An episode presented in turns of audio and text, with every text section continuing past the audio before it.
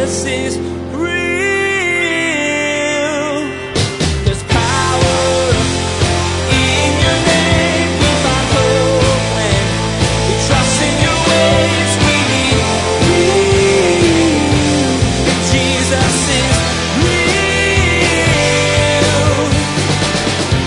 We need to live like dying people. Because whether you live good and you have just a few days, or you live good and you have a long life, or whether you live evil and you live a short life, or you live evil and you have a long life, either way, death comes to all of us at some juncture. And so we need to realize that our days are numbered. And there's no better time to get right with Jesus and to follow Jesus than the present moment. If you've ever caught yourself inwardly condemning someone because they don't attend church as often as you do or know the Bible as well as you do, then you're not alone. We all have a tendency to strive to create perfectionist goals of living like Jesus. But as we'll hear today, none of those goals achieve salvation, only self righteous legalism. The key is simply Jesus. Now, here's Pastor Daniel in the book of Ecclesiastes, chapter 7, verse 15, with part one of his message entitled Wisdom for Daily Living. Jesus is real. The Bible, in its breadth, pretty much covers everything. Now, of course, when I say that, I realize that it maybe doesn't give us the best uh, recipe for uh, chicken enchiladas. But really, the Bible fills in everything that is necessary for you and I. We have long sections of what we could consider theology in the sense it explains to us who God is. And then there are other sections where it's rubber meets the road. This is how you are supposed to live. If you think about it, theology is the things of God and ethics are how we are meant to live in light of the things of God. And what I love about the Bible is that given the different books, given the different sections in different books, they have a tendency to move us from different places in different ways. And one of the things that I love about the Bible is that God is not concerned that he has to say everything all the time. God realizes that what is being said is actually being built upon other things. Now, God is not concerned with that, but one of the things that I've found in my years as a pastor is that oftentimes people are concerned because you don't say everything all the time. So you have to assume certain realities. And because there's an assumption that people are thinking about these things in a greater context, you have a tendency that when you are in a place where the word is speaking to us about rubber meets the road, how we should live our lives, the assumption is that we don't divorce that from the things that we already know about God. And one of the biggest problems for me as a pastor, as we're going through books of the Bible, is that, I mean, we've been seven weeks in the book of Ecclesiastes. And I can't recap all seven weeks to be able to explain to you what I want to today. I have to assume on a certain level that everyone's been tracking all the way through. And now what we're going to see today actually builds upon what happened previously. But, be that as it may, I also realize that there's some of you who haven't been tracking with us. So I want to give you seven and a half chapters of Ecclesiastes in two minutes. And then we're going to build on it for today. Now, the theme of the book of Ecclesiastes is literally that life stinks. That, that is the theme. That life under the sun, divorced from God, it's a total bummer. He uses the word vanity. It can be meaningless absurdity. Trying to wrap your arms around the meaning of life, divorce from God, it's absurd. Everything about it leaves you hanging, whether it's history or pleasure or wisdom, all these things. A divorce from the God who created, sustains, and loves you when you just survey what happens under heaven, the, the ways and means of mankind, it's just totally a bummer. That's, that's the theme of the book of Ecclesiastes. That's what it's about. But what is beautiful about this is that the writer to the Ecclesiastes, whether it be King Solomon, who it's kind of more popularly ascribed to, or another one of the kings of Israel, he does believe in God. And so he keeps pulling us out from this very dreary look at life under the sun and brings us back out again and says, Hey, don't forget though, there's a God and we need to fear him and walk with him. And God gives us the meaning. Does that make sense? And we've been seeing that part of the beauty of the way the book of Ecclesiastes is actually designed is that it seems from a whole book, it's kind of haphazard. It says something and then it says something else and then it says something else and it goes back to the first thing. We kind of keep jumping around. It kind of feels random because life outside of God feels pretty ram- random, doesn't it? So it, the form of the book actually comes in line with the experience that the Bible is trying to help us understand. And I realize that many of you here today, many of you who are watching us online right now, there's people in the chapel right now and other venues, all of us are grappling with the seeming absurdity of life. We grapple with it because there's a part of our hearts and a part of our experiences that just expect that these things should fit together much more neatly than they seem to. Given the way life seems to unfold, we think to ourselves, I mean, really? That's the way it's going to go down? Like that? That's what's going to happen? So we're all dealing with this. And what we have today in the middle of Ecclesiastes chapter 7 is we get wisdom for daily life today. Wisdom for daily living. So grab your Bibles, open them up to the book of Ecclesiastes chapter 7. I'm going to be picking up our study in verse 15. Now, if you were here last week, you realize that I gave you four keys to a, a better life. And I took kind of the first half of Ecclesiastes 7 because the theme that we have in this section is that there is a better way. There is a way that you can live, and then there's a better way. And we were, have been encouraged by the writer to the Ecclesiastes to choose the better way. When we move into the New Testament, the apostle Paul speaking about love says, there is a more excellent way. There's a more excellent way.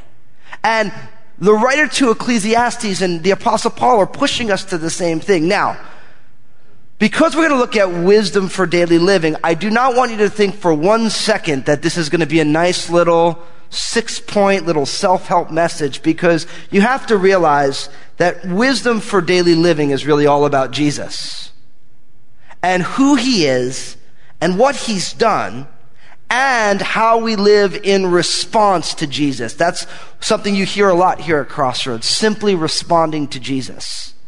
Why? Because that's what we do because that's who we are, because that's who Jesus is. And we like to say simply responding to Jesus as our mission statement because to me that is the whole of the Christian life in totality for us as individuals. And it's also the best way to get at doing church, which is a collection of individuals who are following Jesus. So everywhere we're saying, how do we simply respond to Jesus here? And so when we look at these areas of wisdom for daily living. We're going to keep talking about Jesus because I don't want you to think, oh, I'm just going to incorporate these things and I'm going to leave Jesus out. You won't have a better life. You might have a more moral life. You might have uh, an ethically more fulfilling experience, but you're really not leading a better life. The life that God has ordained for you. And this end of Ecclesiastes 7, it's much like the book of Proverbs. They call it wisdom literature. There's all these little sayings, truth sayings. I, you know, one, at some point I'll do a series on the book of Proverbs called God's Tweets or God's Twitter account. Because really that's what Proverbs is. It's all, it's like all these little sayings are 140 characters or less, just totally deep with truth. But that's for another day. So let's jump right on in. Ecclesiastes chapter 7, verse 15. I've seen everything in my days of vanity. There is a just man who perishes in his righteousness, and there is a wicked man who prolongs life in his wickedness. Now, one verse. There is a just man who perishes in his righteousness, and there is a wicked man who prolongs life in his wickedness. Now, this is one of those truth things that bother us because what it's saying is that there is somebody who does everything right but dies young, and there's somebody who does everything wrong but lives long. And that's one of those areas of absurdity in life, isn't it? That you're like, come on. I mean, somebody who's a good person by the world standards, who's trying to live a good life and taking care of themselves and doing things, and their life ends too soon. And then there's someone who's just straight nasty. And they live to be a hundred years old, and I just don't understand why that is. And that is one of the questions. Our days are in the hands of the Lord. But the, the piece of wisdom I believe God wants us to take from this, and we've been seeing this, is that we need to live like dying people. We need to live like dying people. I unabashedly steal the phrase from my good friend, Pastor Bill Walden. He pastors a church in, in Napa, California. He was actually also the lead singer of a pretty popular Christian punk band in the 80s called Undercover, for those of you who are digging that stuff. Yeah, some of you are like, yeah, okay, he's, he's a friend of mine. And he used to, always, every time we'll be talking about life and ministry, he'll be like, Daniel, we need to live like dying men. And I love the phrase because what it's saying is that we all realize that there is an expiration date to life on, under the sun, on the earth. We know if we put our faith and trust in Jesus, then we will live eternally. But our days, years, weeks, months, decades under the sun have an expiration date. And none of us have been promised an eternal life, this go at it on this earth. No one here is going to make it to a million years old on the earth. There is an X date when it's over. And we need to remember that. We need to realize that we should not put off for tomorrow the things that God would have us do today. We should not say, Lord, I'm really going to engage in responding to Jesus by loving my spouse, by taking care of our family finances, by pouring the gospel into our children, by loving my enemies. I'm not going to put that off for a later date because I don't know that I have a later date. And that's why when the, the Psalms say, Lord, teach us to number our days that it might incline our hearts to wisdom. That's the point of that. It's saying when we realize that at some point this life is past, then we'll always remember, as the old proverb says, that we'll get about doing the things for Christ, that are the things that will last.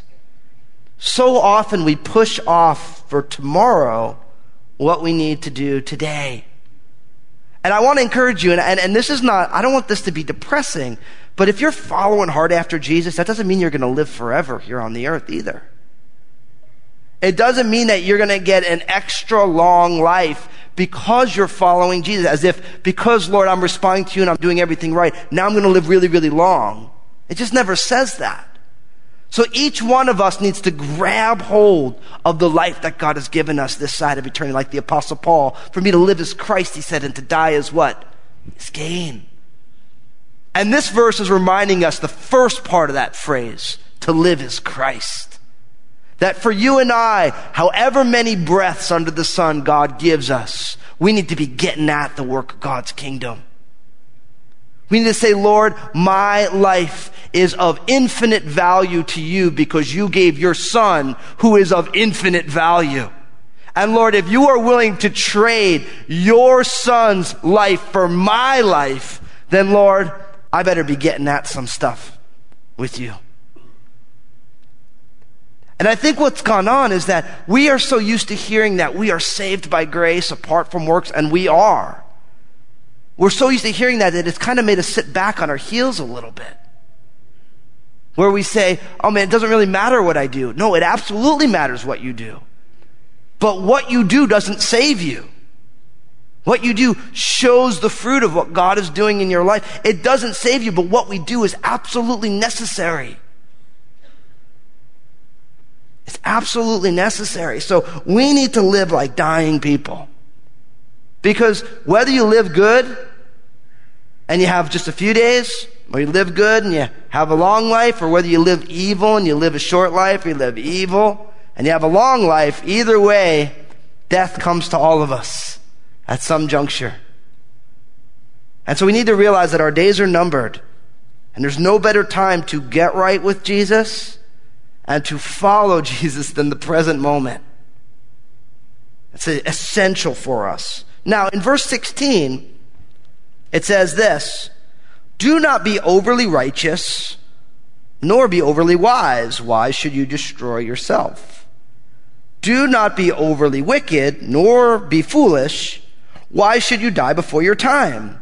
It is good that you grasp this and also not remove your hand from the other, for he who fears God will escape them all. Now, this is kind of a strange little section, isn't it? Don't be overly righteous or wise, or don't be overly foolish or wicked.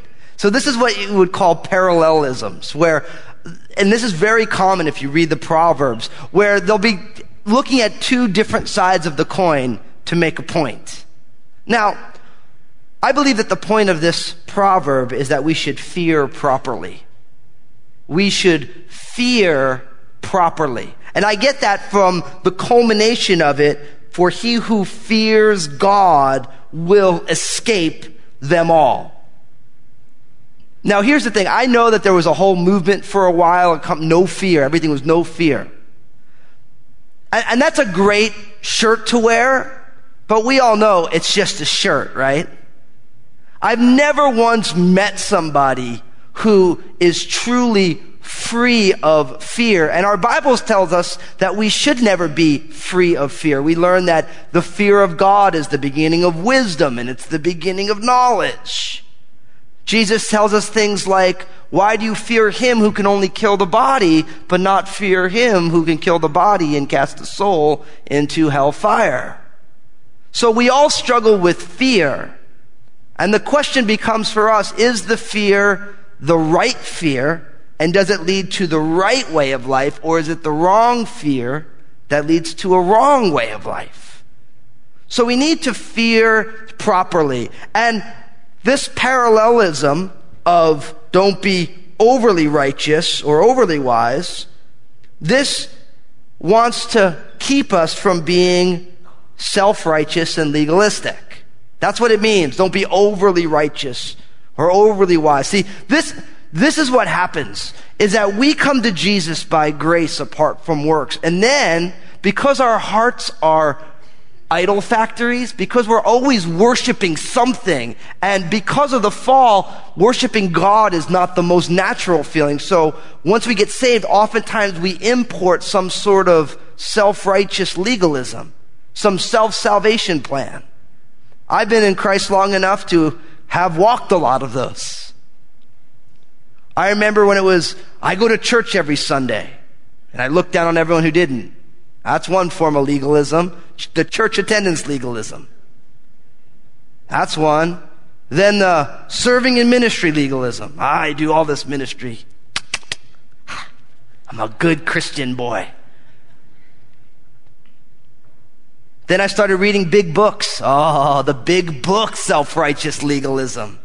Look, you know guys know I like to read. I have nothing against education, but I, the more time I spend with people who read big books, the more they're just trying to get saved by their big book reading and their blog reviews that nobody reads about those big books. It's a wicked part of humanity.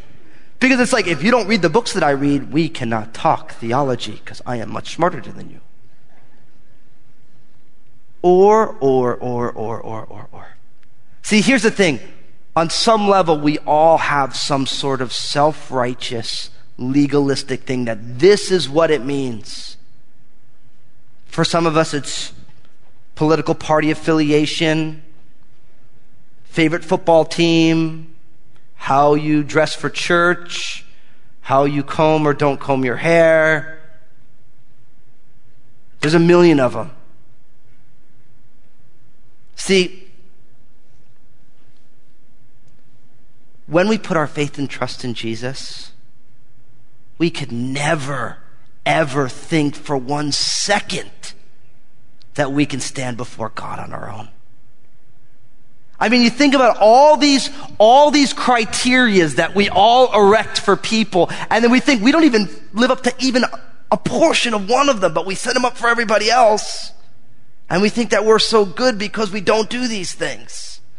But then the gospel message that God loves you and I so much, so much that he sent his son to live a perfect life perfectly lived in every action and intention and motivation. And that perfect son was also the perfect sacrifice because of that perfectly lived life. And he died on the cross, not because of what he did, but because of what we've done, what I've done. And he did it not because I was like, Lord, you need to do this for me. No, I was running the other direction, trying to do it my own way, and so were you. And then, not only did he die on the cross, but he rose again. Why? Because the perfectly lived life, which made him the perfect sacrifice, death couldn't keep him. Death had no, no way to hold him. He was completely undeserving and death had to give him back. See, the gospel undercuts self-righteous legalism viciously, but yet we all try and do it, don't we? Like it's just part of the human condition.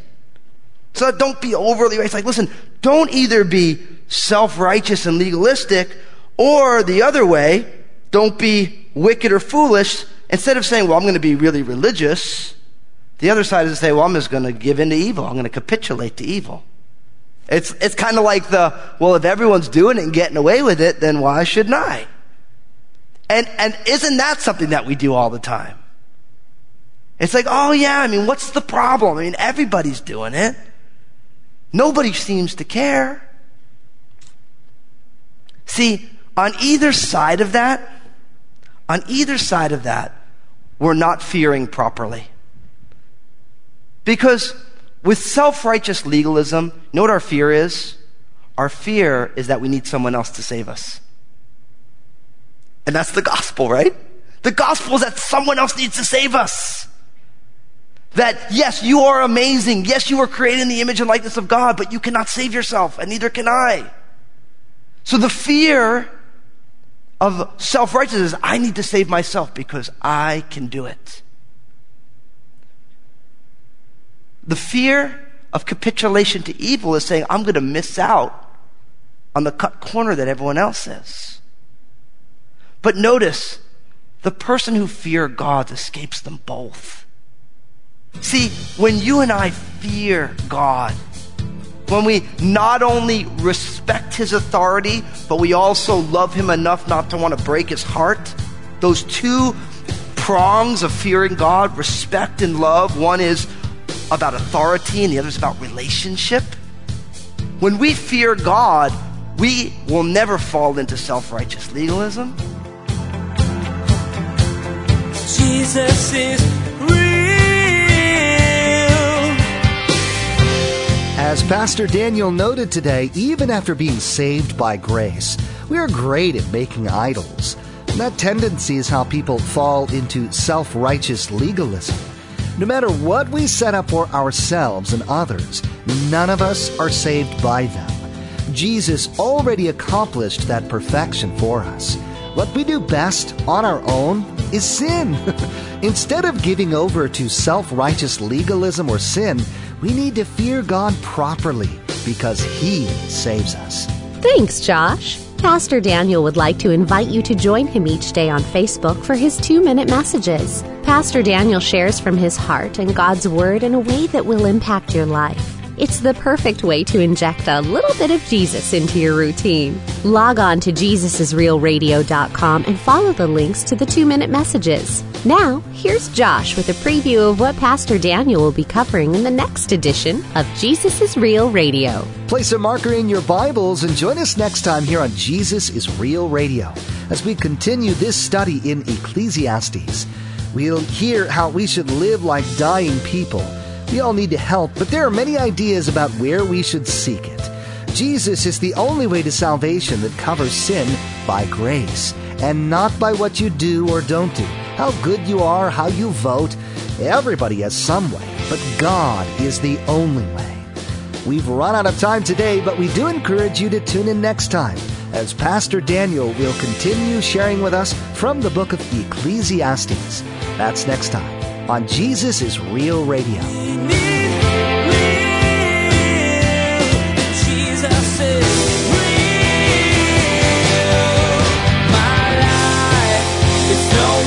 journey we walk on a narrow trail.